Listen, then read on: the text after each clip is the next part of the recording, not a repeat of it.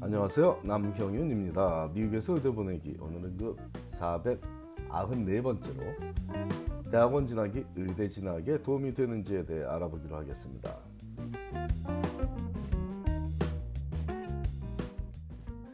달력상으로는 새로운 해가 시작된 1월은 미국 학제상으로는 한 학년의 나머지 절반이 시작되는 시기이자 여름방학 계획 및 다음 학년의 계획을 세우고 그에 대비한 지원 과정에 힘써야 하는 시기죠.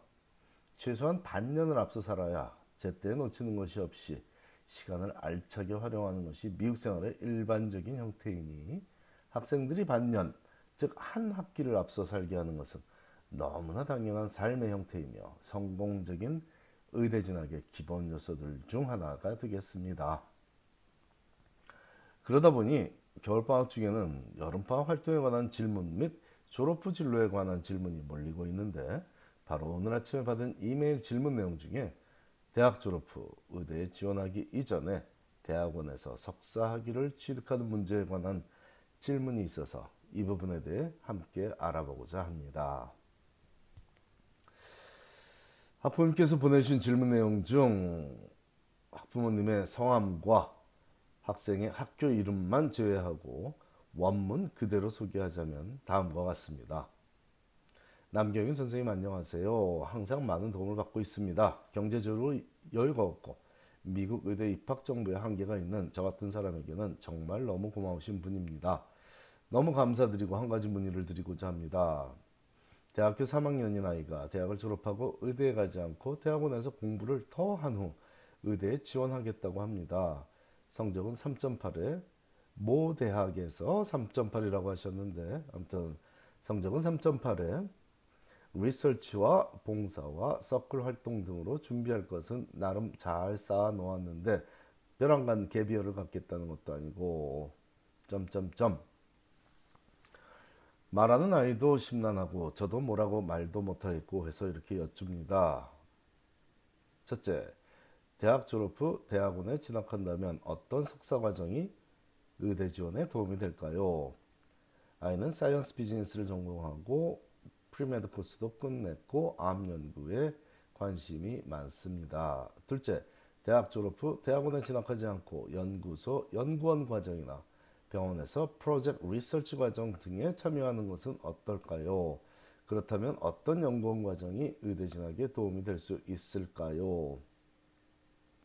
셋째, 해외 의료 봉사 활동으로 1년 정도 나가는 것은 어떨까요? 죄송합니다. 아이에게 도울 수 있는 것이 없어서 이렇게 두서없이 말씀을 드립니다. 새해는 더욱 번창하시고 복 많이 받으시기를 진정 기원 드립니다. 감사합니다.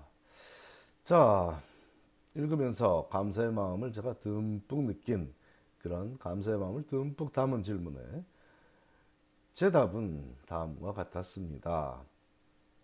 제 글이 도움이 되고 있다니 감사하고 기쁜 일입니다. 부족하지만 제 경험을 우리 한인사회와 계속 열심히 나누겠습니다.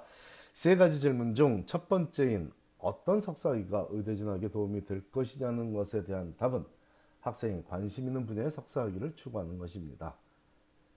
그 분야가 어디라는 것은 어떤 것이 더 좋다 없습니다. 생물도 좋고 물리도 좋고 이번 public health도 좋고 공중 보건학이요. 뭐, 뭐, 뭐, 언어도 좋고, 뭐, 그건 그 분야가 더 중요하지는 않습니다. 학생이 관심 있는 분야, 왜 그걸 하고 싶은지를 정확히 말할 수 있고, 그것이 학생의 의사로, 의사로 살아가는데 어떤 영향을 미칠지에 대한 얘기만 정확히 할 수 있다면, 분야는 전혀 문제가 되지 않습니다. 또한, 비록 석사학위라는 것이 의대 진학에 직접적이고 강한 도움이 되지는 않겠지만, 그 특정 분야에 대한 학생의 지적 호기심을 충족시키는 과정을 통해 자신의 비전에 어떤 긍정적인 영향을 미칠 것인지를 고민하고 설명한다면 약간이나마 도움은 될 것이기에 말리지는 않겠지만 만일 이 학생이 제가 지도하는 학생이라면 또 다른 얘기가 되죠. 그 시간과 돈을 들여 석사학위를 거친다는 것이 학자가 되겠다는 학생도 아닌데 그리 매력적이지 않기 때문입니다.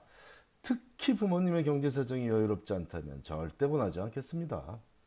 석사학위는 조교로 활동하며 학비 걱정은 안 하고 받을 수 있지만 먹고 사는 것은 또 다른 문제이고 박사학위까지 하고 전문가의 면모를 갖춘 후 의대에 진학하겠다는 것도 별로 큰 영향력을 주지 않을 터에 석사하기에 그렇게 무리한 에너지 소비를 하는 것을 말리겠다는 의미죠.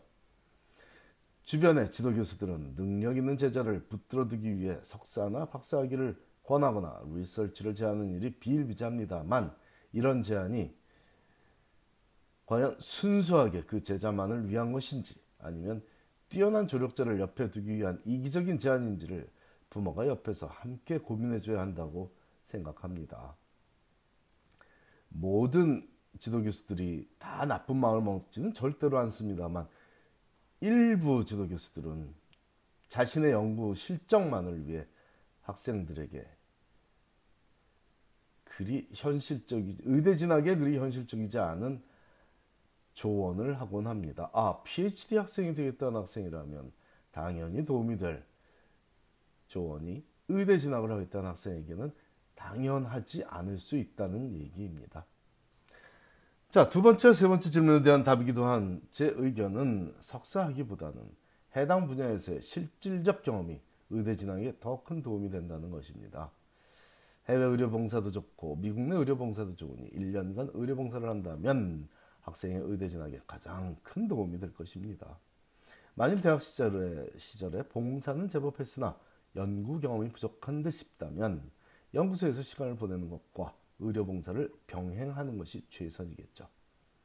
연구 경험이 부족한 듯 싶은데 해외 의료 봉사도 함께 병행하고 싶다면 1년간 해외에 머물며 그 지역의 풍토병도 그게 에이즈가 됐던 말라리아가 됐던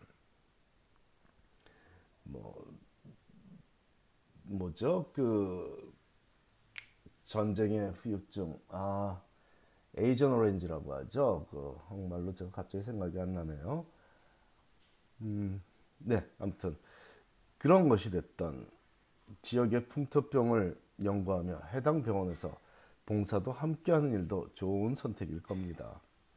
방학 때 잠시 들러 논문 쓰기에 급급한 그런 해외 의료봉사 도 아닌 의료봉사도 아닌 해외 의료 탐방 뭐 대충 뭐 한 달 정도 머물면서 논문이나 쓰기 위해서 가 있는 그런 행태, 만행만 아니면, 즉, 환자를 실험 대상으로만 취급한다는 오해를 줄 수 있는 그런 일은 피해야 할 일이지만, 1년을 머물며, 즉, 장기간 머물며, 봉사와 연구를 병행한다면, 제대로 된 모습으로 보이겠습니다.